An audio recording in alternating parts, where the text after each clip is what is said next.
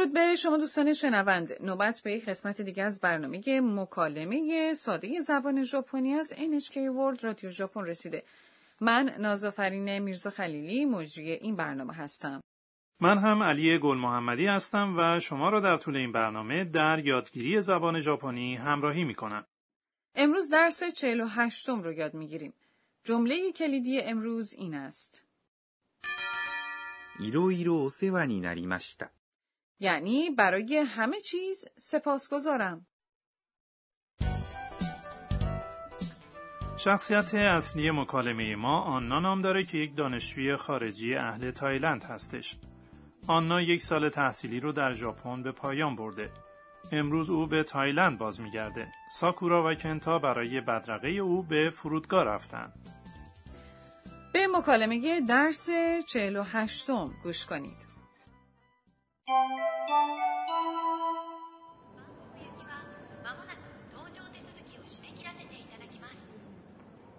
体に気をつけて。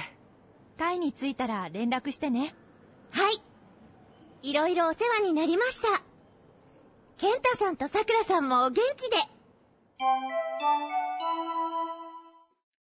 اکنون اجازه بدید که درباره این مکالمه توضیح بدم. کنتا به آنا گفت 体に気をつけて。 یعنی مراقب خودت باش.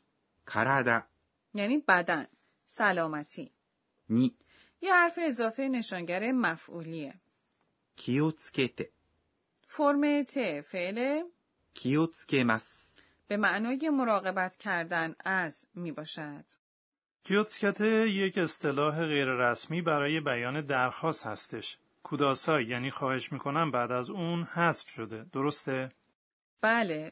بعد ساکورا به آنا میگه タイに着いたら知らせて یعنی وقتی که به تایلند رسیدی به ما خبر بده.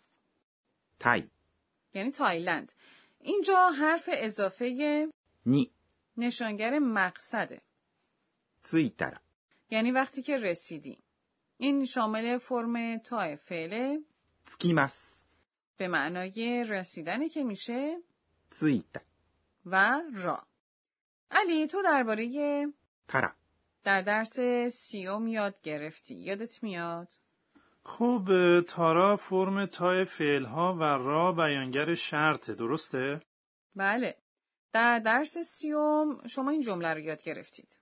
雨に濡れたら風邪をひくよ。 که یعنی اگه زیر باران خیس بشی ممکنه سرما بخوری.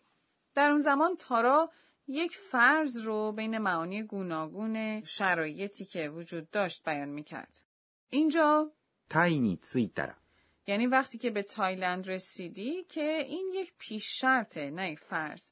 آنها قراره که به تایلند برسه. پس تارا اینجا برای بیان یک پیش شرط استفاده میشه که این وقتیه که یک پیشرفتی به طور یقین در آینده انجام میشه. پس ساکورا از آنا چی می‌خواد که بعد از رسیدن به تایلند انجام بده؟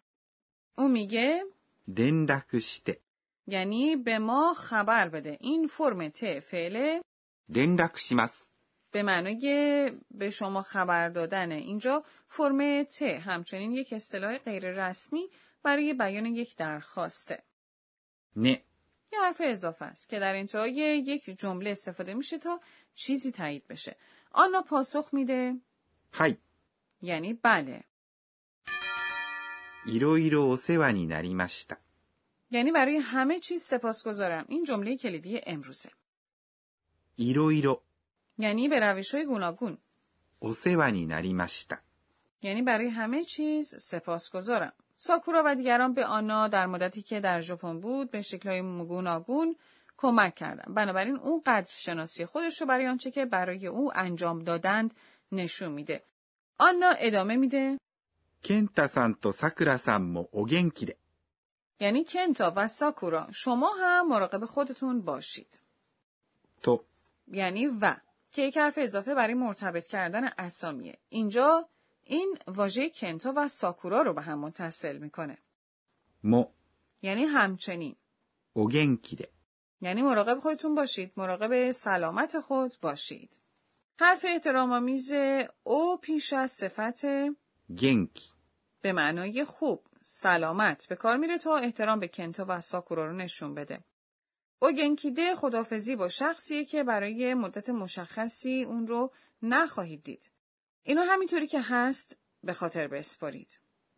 پس وقتی شخصی رو هر روز ملاقات می‌کنیم نمی‌تونیم به اون بگیم اوگنکیده. می‌تونیم؟ نه نمی‌تونیم. خب حالا بذاریم به مکالمه درس 48 باری دیگه با هم گوش کنیم.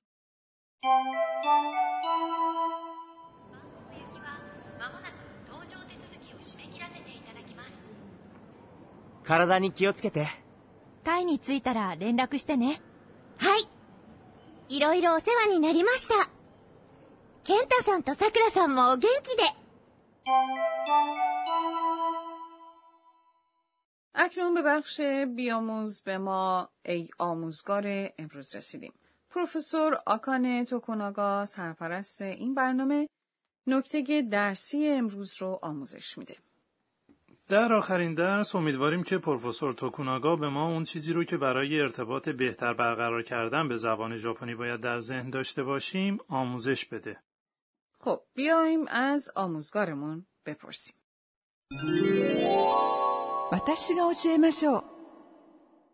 او میگه شما به مدت یک سال زبان ژاپنی مقدماتی رو یاد گرفتید. همونطور که متوجه شدین ما هم روش معدبانه و هم غیر رسمی صحبت کردن رو انتخاب می‌کنیم که بستگی به رابطمون با شنونده داره. آنا همیشه وقتی که با افراد بالا دست خودش مانند معلمان، مادر خوابگاه و همچنین ساکورا که ارشدش هست صحبت می‌کنه به روشی معدبانه حرف می‌زنه. آنا وقتی که برای نخستین بار با رودریگو هم کلاسی صحبت کرد از عبارتهای معدبانه دس یا ماس در پایان جمله استفاده کرد. اما وقتی که باش دوست شد شیوه ی حرف زدنش غیر رسمی شد. زبان ابزاری برای ارتباطه. اما حتی اگر دستور زبان درست رو بدونید اما نتونید با روشی متناسب با شرایط صحبت کنین رابطتون با دیگران ممکنه خراب بشه.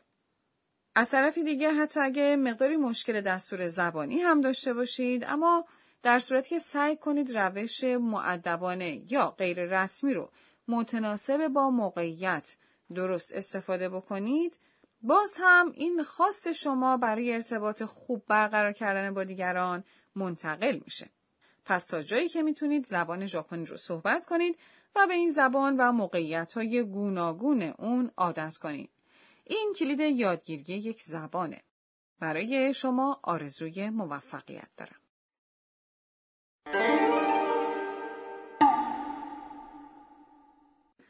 نوبت به بخش نام آواها رسیده. نام آوای امروز اینه. این صدای خنده است؟ بله درسته. آهاها. توصیف می‌کنه که چگونه با شادی و دهانی باز میخندید. خب حالا این چطور؟ این هم صدای خنده است؟ صدای خنده رو با دهانی نچندان باز توصیف می‌کنه. این واژه اغلب برای توصیف اینکه چطور یک خانم به شکلی کنترل شده میخنده استفاده میشه.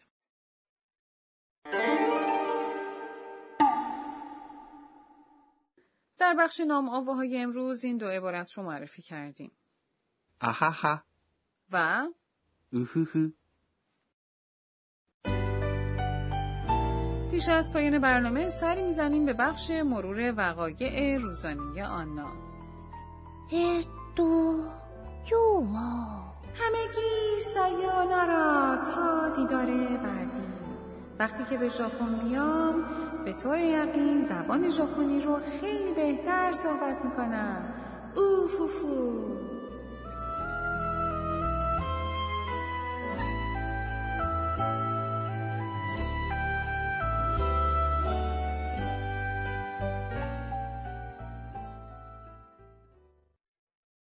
خب آیا از درس چهل و هشتم که آخرین درس از این مجموعه برنامه بود لذت بردید؟ و از همه شما متشکریم که یک سال شنونده برنامه مکالمه ساده زبان ژاپنی بودید. بله از همه شما متشکریم خدا نگهدار و سایونارا